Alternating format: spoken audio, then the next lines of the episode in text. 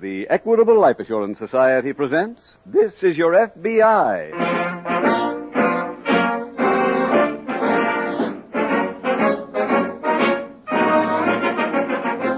This is Your FBI, the official broadcast from the files of the Federal Bureau of Investigation.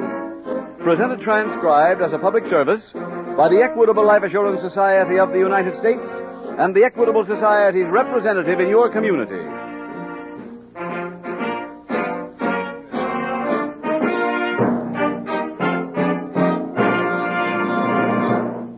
Making a lot of money isn't always the answer to a secure future. The answer is how well you manage the money you make. Most people with average income can protect wife and family, guarantee their youngsters' education, own their own home, and provide for comfortable retirement. How? The secret can be yours by consulting your local Equitable Society agent. In about 14 minutes, I'd like to tell you more about these helpful, friendly men whose purpose it is to build financial protection for American families. Be sure to listen.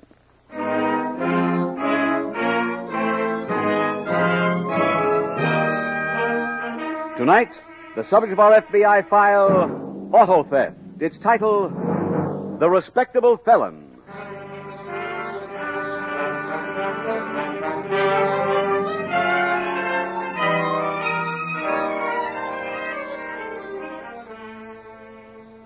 American engineering and production skills have made the automobile a commonplace possession. However, because of our defense effort limits the number of cars manufactured, the demand exceeds the supply. When that situation exists, whether the article be a car, a food, or anything else, the criminal takes the opportunity to satisfy part of the demand. This evening's case from the files of the Federal Bureau of Investigation describes the workings of one particular group of car thieves a group whose operation was so unusual it merited more than a full page of description in a recent issue of the FBI Law Enforcement Bulletin.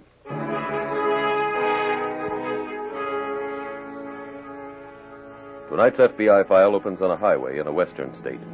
It is late at night. A car weaves from lane to lane, passing to speed on one car on the right, the next on the left. This is the American male behind the wheel of his car, the man who knows about accidents, but accidents are things he reads about in the paper when they happen to someone else. Instead of starting on his trip a few minutes earlier, he is conceited enough about his driving to know he can pick up those few minutes by driving a little quicker than usual. A little quicker each time he gets away with it. For there are men who do get away with it until the law of averages catches up to them, as it did to the man in this car.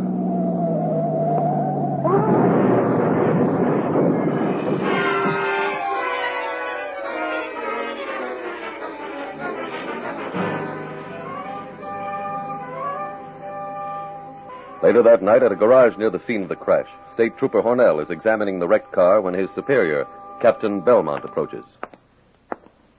That's all that's left? Yes, Captain. How many people were in it? Just the driver. He was still alive when I pulled him out, but he died in the ambulance. Any identification on him? No. I sent the license plate number to the Motor Vehicle Bureau, but they may not be able to help us. How come? Well, this must have been a stolen car. After I wired motor vehicles, I found that a new motor number had been stamped in. You checked the number against our stolen car sheet? It's not listed. Here's the new number. How about the original motor number? Too mutilated to read. Uh, have that section removed and sent to the FBI laboratory. Maybe they can help. All right. In the meantime, I'll get a copy of the dead man's fingerprints and try to find out who he was.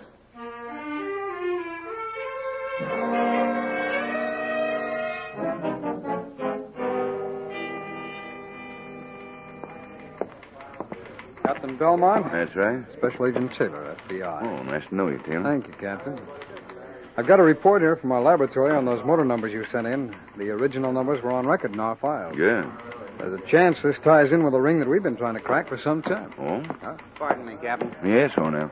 I got an identification on the dead man. His name was Leo Murray. Did you find out anything about him? He lived just outside of Decatur. He was married and had a good job at the Decatur Bank. Would you know where he got the car? No. The Decatur police went to Murray's house for us, but his widow's been under a doctor's care since the accident. Uh-huh. The doctor said we could question her tomorrow morning. The Decatur police tell you anything about Murray?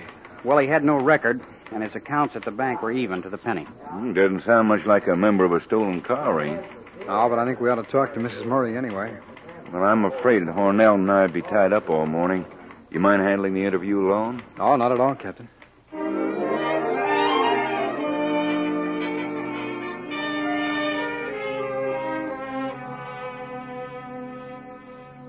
Mrs. Murray, where did your husband get the car he was driving? He bought it When? last month. Why do you want to know? Uh, the car was stolen two months ago. Oh.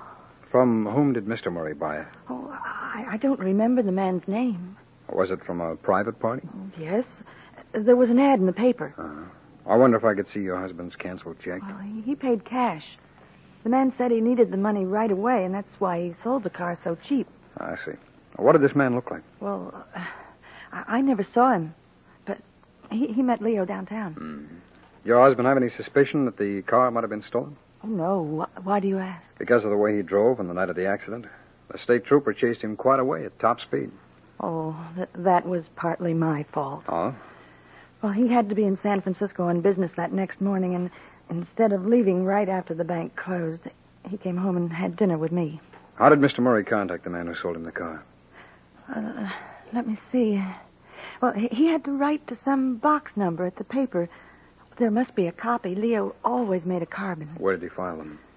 in the den. I'll, I'll try to find it for you.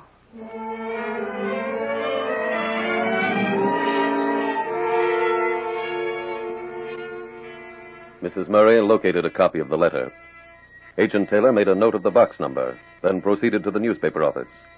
The box had been given up. Agent Taylor interviewed the clerk who had taken the ad. She remembered the man who had placed it. Does this drawing look like him? The clerk shook her head. No, it didn't resemble a man. The one who had placed the ad had red hair, was tall, broad shouldered, well dressed, seemed to be in his middle forties. No, he wasn't a regular customer. No, he hadn't been in since the previous month. No, he paid for the ad in cash. Every question seemed to produce the same answer. Then Agent Taylor interviewed another clerk who broke the log jam and allowed the investigation to continue. Captain, we got a break at the newspaper office. Yes, I know. I got your message about the man with the red hair. You check his description against your files? Yeah. He has no record with us, and none of my men recognized him. Well, I found another clerk after I'd called in. She also remembered the redhead. Gave me the name of another man to whom he sold a car. Was somebody besides Murray? Yeah, and the second man confirmed the description. Captain, I don't know if this is the same ring I've been working on, but it's definitely a mass operation. Well, who's the other car buyer? A doctor in Decatur. I examined his car. I found this new motor number stamped on it. Oh, mm-hmm. Oh, by the way, I've checked on both purchases. Neither one had any idea they were buying a stolen car. Did the doctor have transfer papers on his car? Yeah? Well, they've got the seller's name and address on the back. Yeah, I know, but the redhead used the name John Smith, and the address turned out to be the post office. Ah.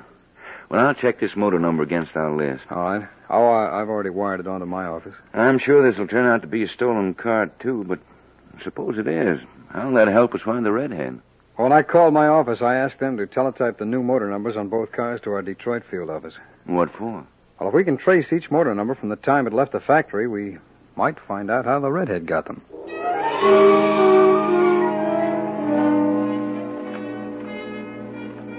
There are FBI field offices in every part of the country.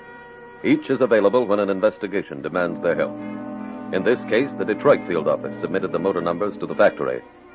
The following morning, they reported that one of the cars had been delivered to a sales agency in Chicago, the other to an agency in San Diego. Those field offices were requested to follow up. A few days later, Agent Taylor returned to see Captain Belmont. Captain, I've got a report on that first stolen car. Yeah.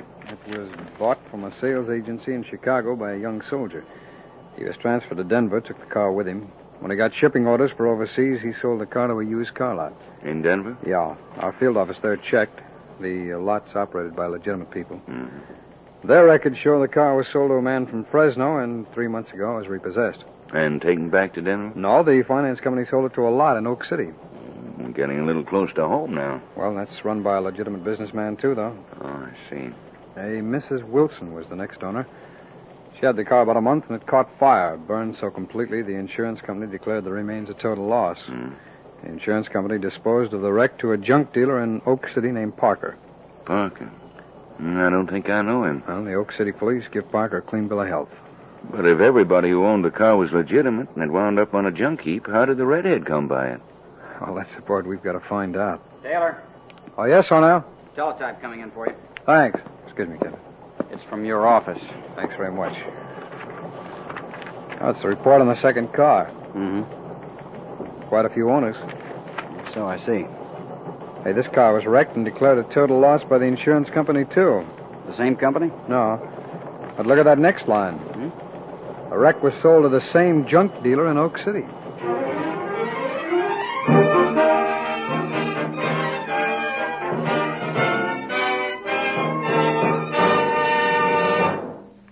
We will return in just a moment to tonight's exciting case from the official files of your FBI.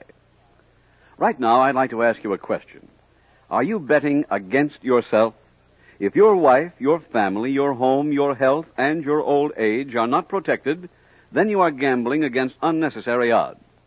And the first thing to do is get acquainted with a man who can help protect you best, your Equitable Society agent.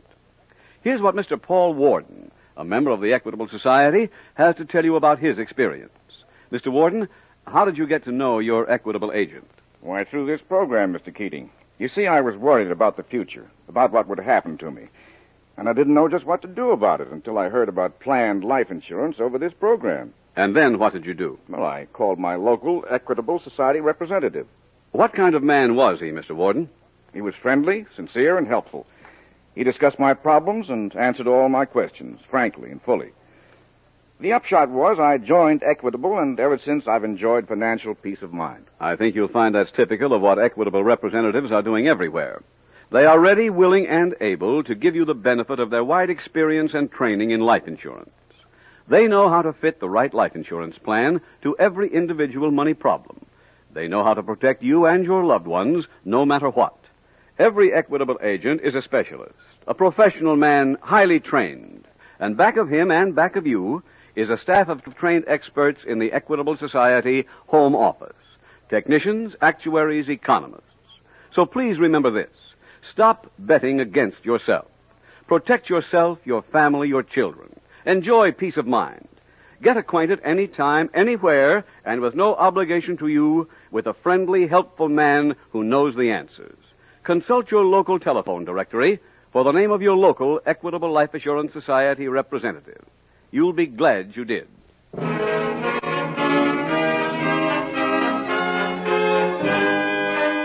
And now back to tonight's FBI file The Respectable Felon.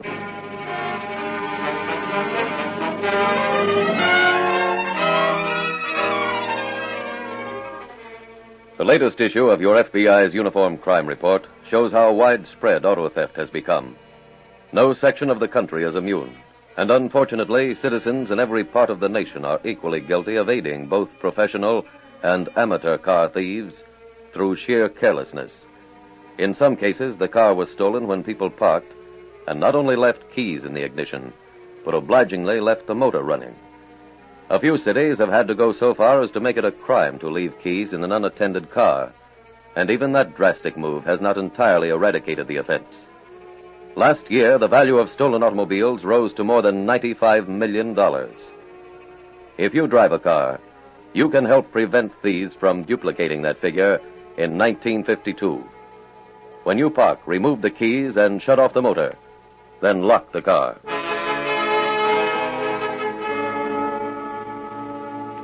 Tonight's file continues at Parker's Junkyard in Oak City.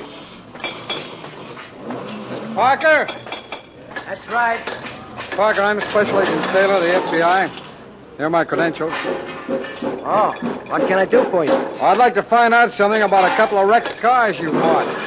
Yeah, let's get out of the noise. How many wrecks do you handle?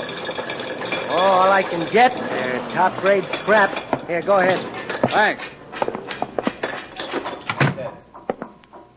Yeah, that's a little better. Parker, you keep records of the motor numbers? Yeah? Which ones were you interested in? These? Yeah, just a minute. Four, three, four, nine, seven. Now sing out if you see it before I do. All right. Four, three, four, nine, seven, six, two, Yeah, one. That's it. Well, I had that one. I sold it. To whom? See, uh, George Griffin. What's that other number? All right. Here. Uh, nine seven nine seven nine. Here, here we are. Nine seven three four four eight two two one. Huh. Sold that one to George Griffin too. You know Griffin? Oh, so so. He's only been in a couple of times. Hey, but any chance uh, would he have red hair? Mm, No. What can you tell me about him? Well, he uh, he come in a couple of months ago looking for Rex. He had a list of what he wanted, like say uh, three Chevys, two Fords, four Cadillacs, three Olds, a couple of Pontiacs. I remember he bought twenty-one altogether. Did he say why he wanted wrecks of those specific cars? Uh, you get so many crazy orders every day in this business. I never asked him. He come with a truck? No, he picked out what he wanted, paid spot cash, said he'd send a truck around that afternoon. Well, the truck was in and out the next couple of days, picking up a few things each trip. You have uh, Griffin's address there? Yeah, yeah, I think so. Yeah. George Griffin, 93 Broadway. Fine, thanks very much.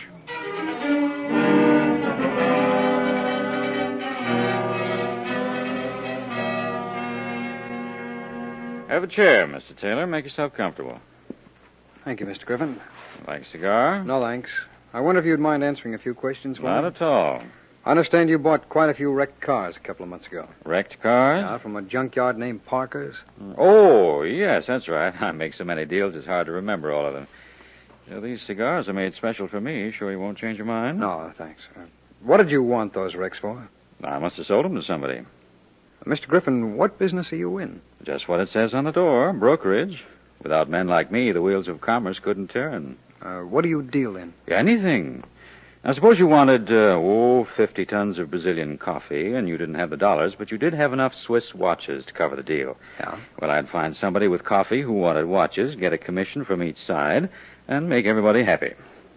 Say, maybe you'd like a drink. Oh, this is a business call, Mr. Griffin. Well, a man might as well enjoy his business. If he doesn't, he ought to change. Can you tell me who you sold those wrecked cars to? I was afraid you'd ask me that. Afraid? While we were talking, I remembered what happened on that deal. A stranger walked in off the street and offered me a 20% bonus if I could find him certain wrecked cars within 24 hours. Who was this stranger? Uh, he did tell me his name. For the life of me, I can't recall it. I see. He paid cash in advance, waited here while I went out and shopped to fill his order, then he left. And whose truck picked up the wrecks? His? Uh, where can I find this man? I have no idea. Is that the first time he did business with you? First and last. And what does he look like? I really don't remember him too well. Or tell me, would you know where the truck delivered those wrecks? Well, if I knew that, I could probably tell you where to find the man. Why do you ask about him? I'm not at liberty to discuss that. Don't tell me he's mixed up in something shady. Well, I don't know, Mr. Griffin. But I'm sure going to keep trying to find out.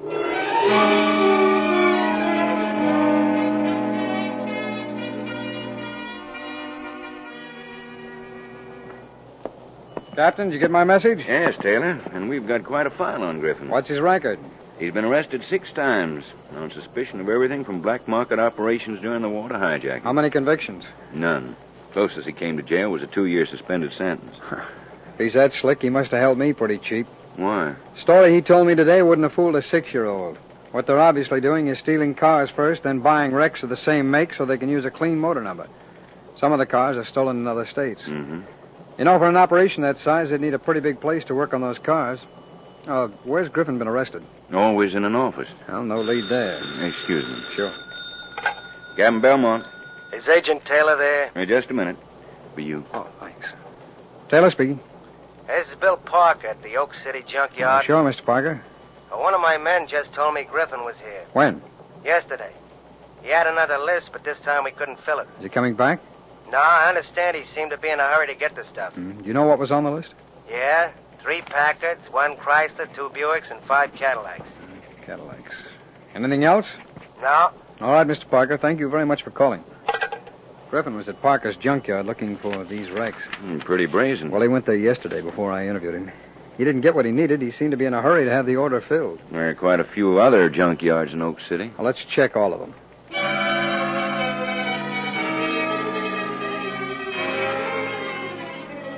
It seems a simple matter to decide to check every junkyard in a particular area, but the various steps take time. First, a list was made by Agent Taylor and Captain Belmont. Then each yard was called. A few made the same report that Parker had. Griffin had been in the day before, but hadn't obtained what he wanted. Finally, one yard reported that Griffin had been in on the previous day and had made a purchase. They also reported Griffin's truck had been in and had just left. Captain, when Griffin's truck was here, it was parked in that corner. Let's look around over there, huh? Right. The owner identified the truck and told me the driver had company. Our friend, the redhead. Hey, That ties Griffin and the redhead together. he filled his whole order? No, not quite. And then we better cover the other yard. Oh, I called Hornell. He'll finish checking the list for us. Good. Ah, Griffin's truck must have hit that wall pretty hard. Why? Well, the owner told me that chunk there was knocked out of the wall by the truck. Oh. Hey, he didn't happen to make a note of the license number, did he? No, but he added a few details to what Parker told us. Truck's a 10-ton Cleveland special. Eh, big job. Yeah. Well, if this wasn't gravel, we'd have gotten some tire tracks. Wait a minute. Look, there's a heel print. Hmm? Where? That lump of clay there. Yeah. Nice clean one. Yeah, but every shoe store in town sells this brand. Well, let's keep looking. Hey, Captain. Yeah? You notice there's quite a few of these lumps of clay around here, but they're only in this corner of the yard. Say, that's right. They must have been knocked off the truck when it backed into the wall. Yeah, could be. Hey, they're fresh, all right. Can feel the dampness. It hasn't rained here for days. You check the uh, Weather Bureau and get a list of the places in this area that have had rain. Well, sure. Why? Sure. I'll pick up a few of these lumps and send them on to the laboratory.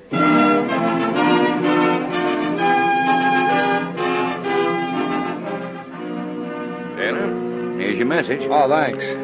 Laboratory reports earth samples contain metal shavings, emery dust, ferns, pine needles, and large amounts coarse clay similar in general structure to samples samples previously obtained from area surrounding Mount Paxton. Yeah, Paxton's one of the places that rained yesterday. Captain, I just heard from a junk dealer in Decatur. And Griffin buying there, too? Yes, and his truck left the yard five minutes ago.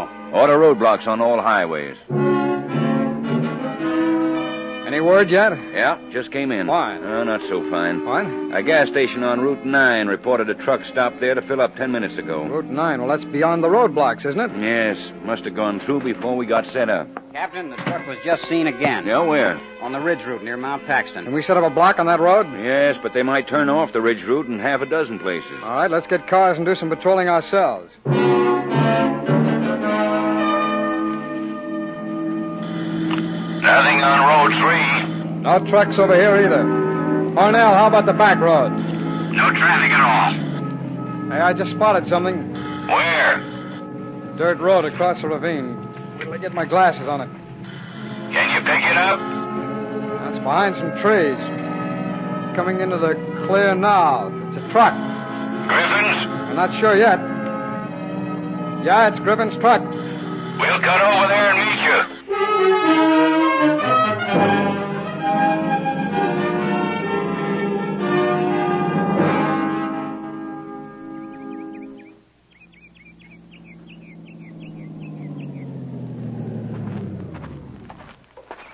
Truck turned down that dirt road, Captain. leads to Floyd Mason's farm. Oh, who's this Mason? An old farmer who died last year. Well, then Griffin must have taken it over. Now, come on, Captain. Let's go take a look around. Right. When Hornell sees our cars parked here, I guess he'll know where we've gone, huh? Oh, sure, sure. These woods give the place great cover, don't they? Yeah, he couldn't have found a much better hideout. You've been out here before? Oh, once or twice. There's a clearing around this bend. Across the clearing is the barn. Hey. That's quite a barn. And Griffin's added to it. Oh? It wasn't that big. And it used to have windows. One of those doors is partly open. Mm-hmm. Yeah, we could make it to that clump of trees. We might be able to see inside. Well, let's take a chance and run for it. Right. Come on. Let's hold it here. Yeah, look, there's the truck. Mm-hmm. Not unloaded yet. Look in there, will you? Complete paint job, acetylene, torture. Yeah. We can only see part of it. Yeah. Want me to go back to the car and call for more men? Yeah, that's a good idea. Okay. Hey, hold it. Come here. What? Door's opening. Look, there's somebody coming out. Two, three, four, five men. There's the redhead. Yeah. No Griffin, though. Yeah, And the door's opening again. There's Griffin. All right, Captain, let's take them.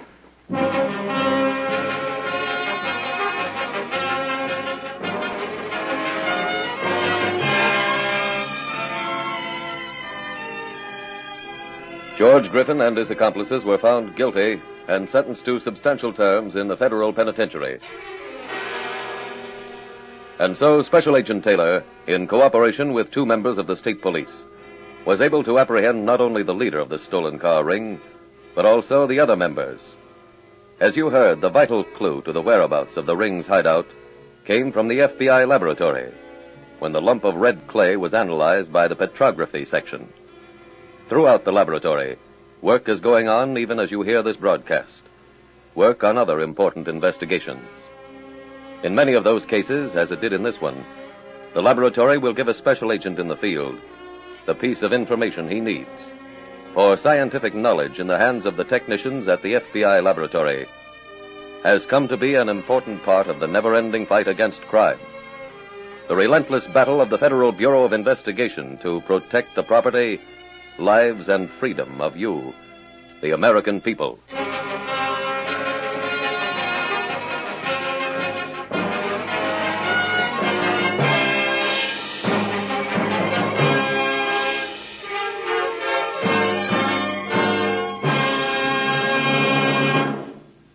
Today and every day in the year, scores of Americans sign their personal declaration of independence from money worries.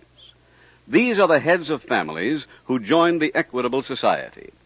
If you too want protection for your wife and family, if you want to assure your children's education, if you want to enjoy a comfortable and independent old age, get acquainted with the man who knows best how to help you. No matter where you live and without obligation, consult your local telephone directory for the name of your local representative of the Equitable Life Assurance Society of the United States.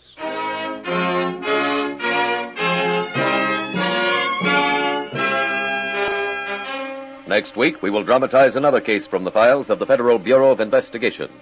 Its subject, Escape. Its title, The Three A Day Fugitive.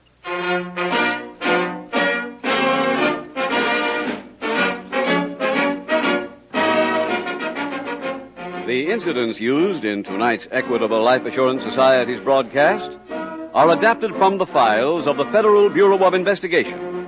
However, all names used are fictitious, and any similarity thereof to the names of places or persons, living or dead, is accidental. Tonight, the music was composed and conducted by Frederick Steiner. The author was Jerry D. Lewis. Your narrator was William Woodson, and Special Agent Taylor was played by Stacey Harris. Others in the cast were May Clark, Whitfield Connor, Sam Edwards, Bill Johnstone, and Steve Pendleton. This is Your FBI, a Jerry Devine production, was directed by Sid Goodwin. This is Larry Keating speaking for the Equitable Life Assurance Society of the United States and the Equitable Society's representative in your community, and inviting you to tune in again next week at this same time when the Equitable Life Assurance Society will bring you another thrilling transcribed story from the files of the Federal Bureau of Investigation. The three a day fugitive on This Is Your FBI. Stay tuned for the adventures of Ozzie and Harriet. There's fun for the whole family when Ozzie and Harriet.